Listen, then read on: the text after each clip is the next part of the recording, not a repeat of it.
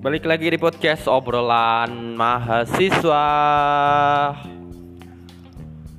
Di bulan Agustus em, Kampus-kampus negeri, kampus-kampus besar eh, Sedang melaksanakan kegiatan Pengenalan kehidupan kampus bagi mahasiswa Pengenalan kehidupan kampus mahasiswa baru atau biasa disebut PKKMB ataupun juga ada PPAK biasanya juga diselenggarakan oleh para perguruan tinggi PTKIN ya perguruan tinggi Islam yang juga menyelenggarakan ospek kalau dulu istilahnya ospek. Sama halnya seperti itu.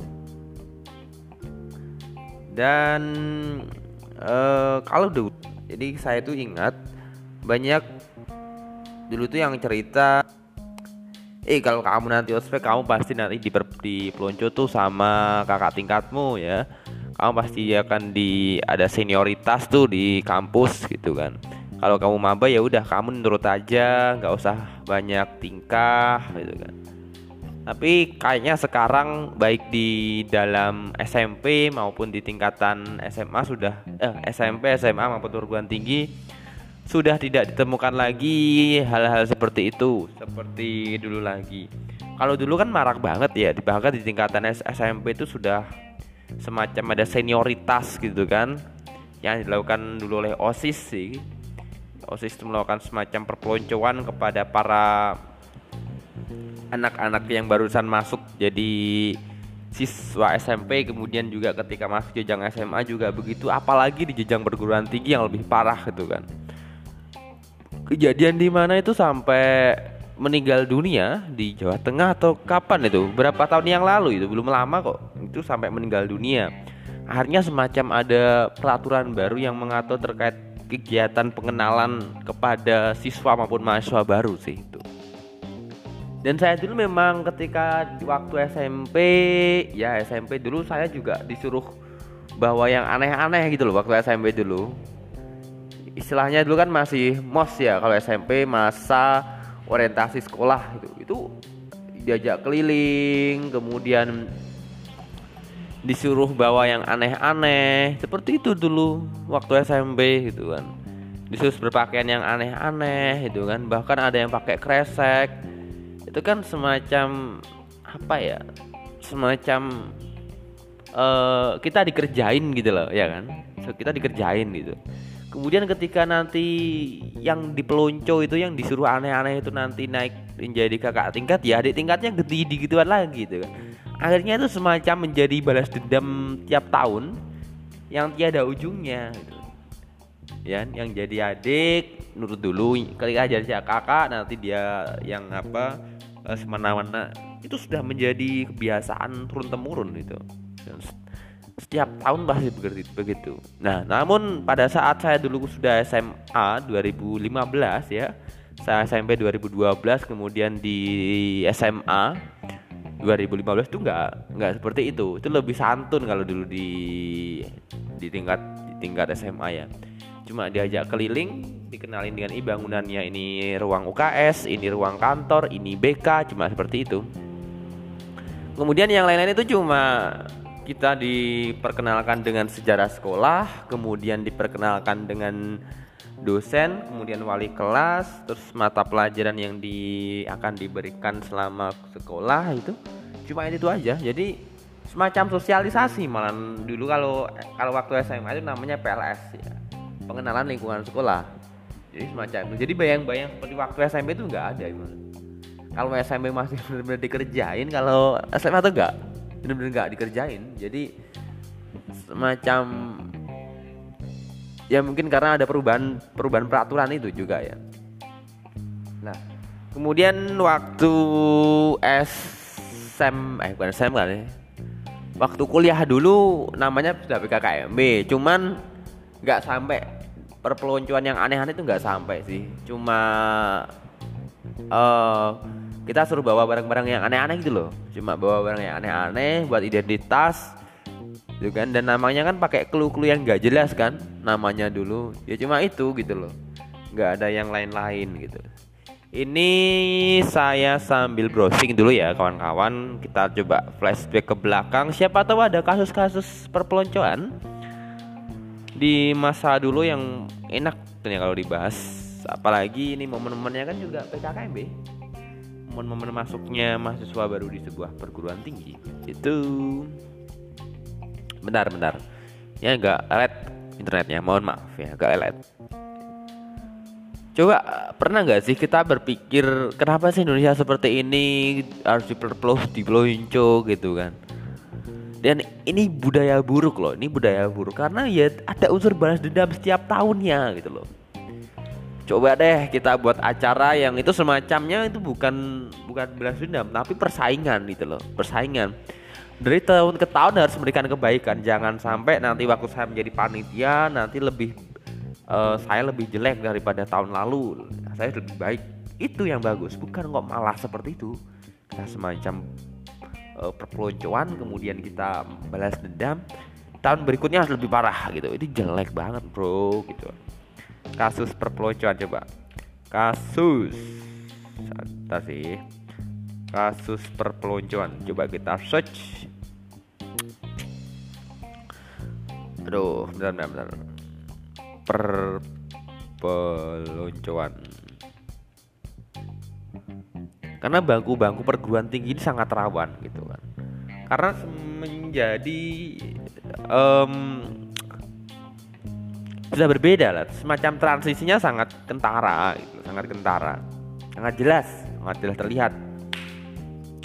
Kalau SMP ke SMA tentu tidak tidak ada perbedaan yang signifikan kalau saya lihat. Tapi ketika masuk sebuah perguruan tinggi itu sangatlah berbeda sekali gitu perbedaannya gitu dan kalau sampai meninggal sangat parah sih. Sampai dihina kemudian ditendang dianiaya itu sangat parah. Itu sudah di luar nalar menurut saya. Itu harus diberikan hukuman dari pihak kampus itu.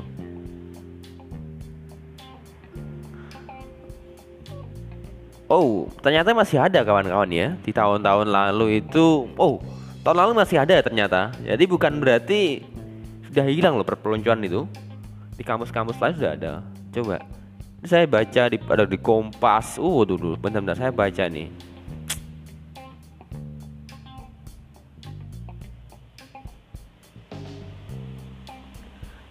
ini saya baca di FOA Indonesia jadi Universitas Halu Oleo itu kan akan jatuhkan sanksi kepada mahasiswa yang terlibat perpeloncoan. Parah sih ini kalau perdebat peloncoan itu. Menurut saya harus ada dijatuhkan hukuman yang tegas itu. Karena itu sangat buruk dan ini sangat semacam diskriminatif gitu. Kita diajarkan untuk berbuat kekerasan, diajarkan untuk semacam kita rasis, diajarkan di sini ini belum lama ini ini 2021 bulan Maret ya. um,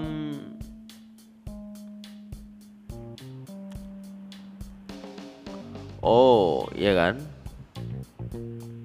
Ini semacam diklat loh kawan-kawan. Ini semacam diklat yang dilakukan oleh fakultas di salah satu fakultas ini fakultas keguruan dan ilmu pendidikan loh. Apalagi ini sangat buruk sekali ini seorang fakultas keguruan men ya kan?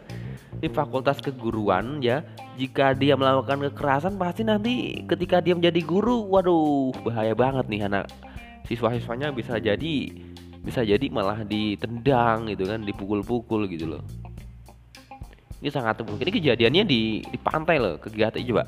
Kegiatan perpeloncoan melibatkan 79 mahasiswa Universitas Halu Oleo, Fakultas Keguruan dan Ilmu Pendidikan jurusan Pendidikan Ekonomi angkatan 2020. Ho ho. Mungkin dos bukan dosen sih.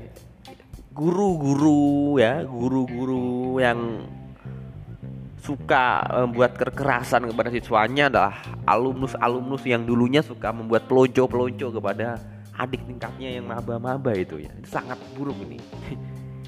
Kita bisa berandai-andai begitu ya. Kekerasan dilakukan oleh guru yang menurut saya sudah di luar batas ya sudah di luar buat batas ya ini di luar batas ya bukan berarti nanti kita nyu jiwit ya. Jiwit bahasa Indonesia apa ya? Jiwit memperingatkan itu buruk nggak? Tapi menurut saya yang kelewat batas ini loh yang buruk itu. Yang kelewat batas ini buruk banget dan harus dihindari ini. Sampai perlu yang ditendang kemudian dia apalagi sudah kelewat batas dan itu menurut saya harus dihindari bang harus dihindari dan di tingkat perguruan tinggi yang mencetak calon-calon akademisi um, yang mencetak calon akademisi handal ya. Akademisi handal kemudian guru-guru handal juga harus dilakukan pencegahan hal seperti ini. Sebagai tindakan tegas kampus harusnya juga harus memberikan tindakan semacam um, memberikan sanksi yang tegas pula. Misalnya mengeluarkan atau bahkan um, apa ya atau bahkan kriminal bisa jadi ini karena mahasiswa itu bukan dia sudah dewasa harusnya itu kan. Oh ya kan? Di ini belum lama ini juga kan di Tirto ada juga ditulis ini yang di itu. Sangat primitif banget gitu kan kita disuruh macak yang aneh-aneh kemudian kita dipukul-pukul kemudian ditendang. Aduh men 2000 kita jangan gitulah. Sekarang saya lebih suka pengenalan-pengenalan lebih sosialisasi buat karya produktif. Itu saya pikir lebih bagus itu. Daripada kita terlalu primitif men. Kita ditendang gitu. Kemudian waduh ini kekerasan banget ini. Ini menurut saya sebuah bisa jadi pelanggaran hak asasi manusia. Saya lihat itu waduh saya kadang tuh suka apa suka tertawa dan juga kasihan loh. Sam kalau sampai ada yang waduh ini kalau saya lihat gambarnya itu ada yang bola itu di apa dipotong setengah kemudian dibuat di helm gitu kan.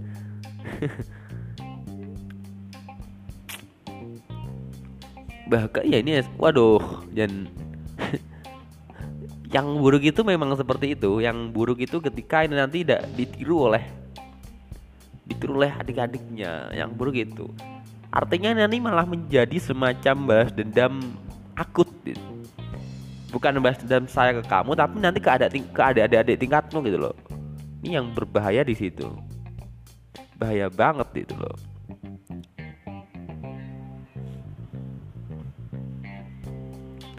Oh bahkan ada sampai yang tewas loh ikut mapala bahkan dikesar bahkan. Oke sebenarnya gini memang ada beberapa aduh nggak keselak maaf. Ada beberapa unit kegiatan mahasiswa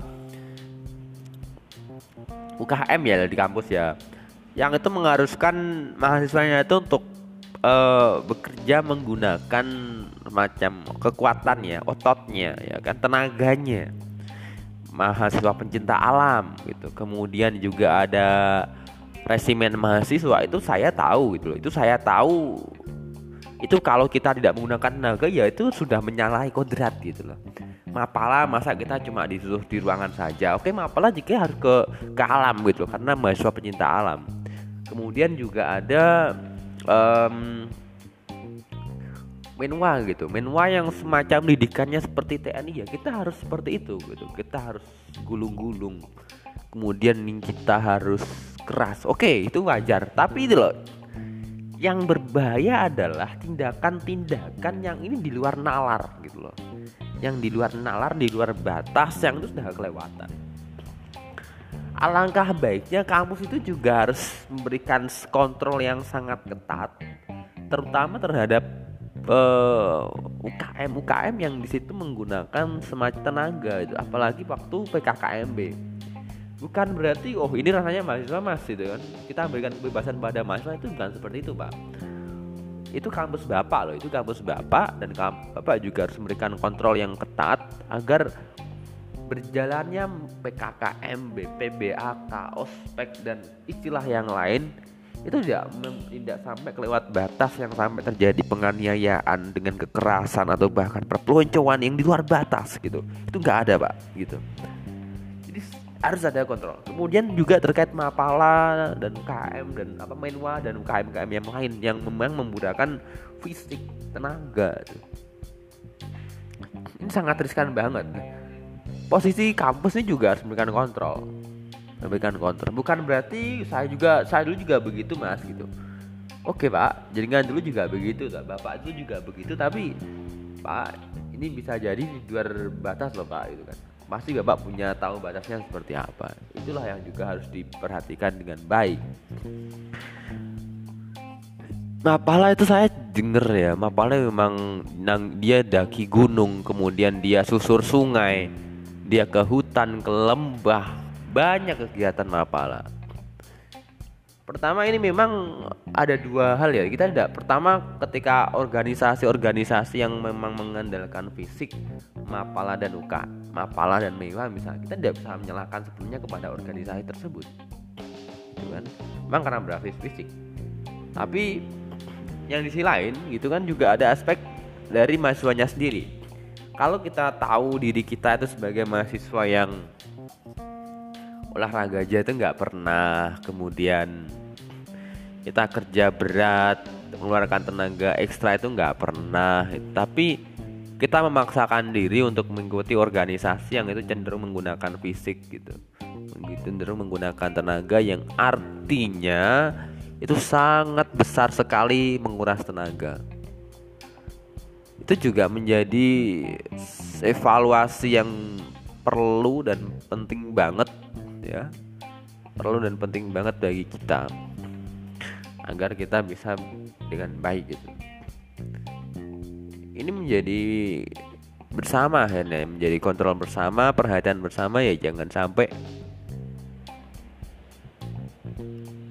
jangan sampai ini kejadian sampai kejadian pembunuhan gitu kan sampai ada yang terbunuh sampai ada yang meninggal ini sangat buruk sekali gitu ya jadi di momen PKKMB ini PBAK ataupun istilah lain ya karena beda-beda istilahnya di setiap perguruan tinggi saya harapkan saya karena saya masih mahasiswa ya saya mahasiswa saya berharap pada kawan-kawanku semuanya janganlah pakai kekerasan janganlah pakai perpeloncoan ya ayolah kita baik-baik kita bersikap baik hati. Jangan ngotot-ngotot gitu kan. Kita harus baik hati kepada sama gitu. Kekerasan kepada saudara-saudara kita kepada kawan-kawan kita buat apa? Kita bangga-banggakan. Dan ini tanah pendidikan jangan sampai digunakan sebagai tempat-tempat kita untuk melampiaskan kekerasan kita digunakan sebagai tempat-tempat untuk kita mengeluarkan semua amarah yang kita miliki dan kita melampiaskannya kepada adik tingkat yang secara umur, secara pengalaman masih jauh dengan apa yang kita miliki. Kita harus bisa memberikan semacam edukasi semacam um, sharing gitu kan pengalaman yang baik yang berharga pada kawan-kawan kita adik-adik kita agar mereka nanti bisa meneruskan tonggak estafet yang telah kita bangun dari awal di sebuah kampus di sebuah perguruan tinggi agar lebih baik lagi musuh kita bukanlah adik-adik kita musuh kita bukanlah para rektorat bukanlah para akademisi, bukanlah para aktivis. Musuh kita semuanya adalah kebodohan dan kemiskinan. Jadi yang saya pikir bagaimana mahasiswa itu harus berpikir menghilangkan segala bentuk jenis kebodohan, jenis kemiskinan yang ada di masyarakat itu kan. Bukan lagi kita berpikir bahwa ini ada adik tingkat nih yang baru ya udah kita berikan kekerasan. Itu itu bukan musuh kita kawan. Itu adalah kawan-kawan kita yang harus kita ajak berjuang bareng-bareng mewujudkan tujuan kita mewujudkan tridharma perguruan tinggi yang benar-benar bisa diimplementasikan dengan baik yang bisa diwujudkan dengan maksimal gitu. Bukan kita hanya seperti itu. Sekali lagi musuh kita adalah kebodohan dan kemiskinan. Jadi buat apa kita melakukan perpeloncoan? Jadi selamat datang mahasiswa baru di semua kampus di semua perguruan tinggi. Selamat menuntut ilmu selamat beranjak dari siswa menjadi mahasiswa karena mahasiswa sangat spesial mohon untuk dimaksimalkan dengan baik gelar-gelar yang dimiliki. Hidup mahasiswa hidup rakyat Indonesia. Sampai jumpa di episode berikutnya. See ya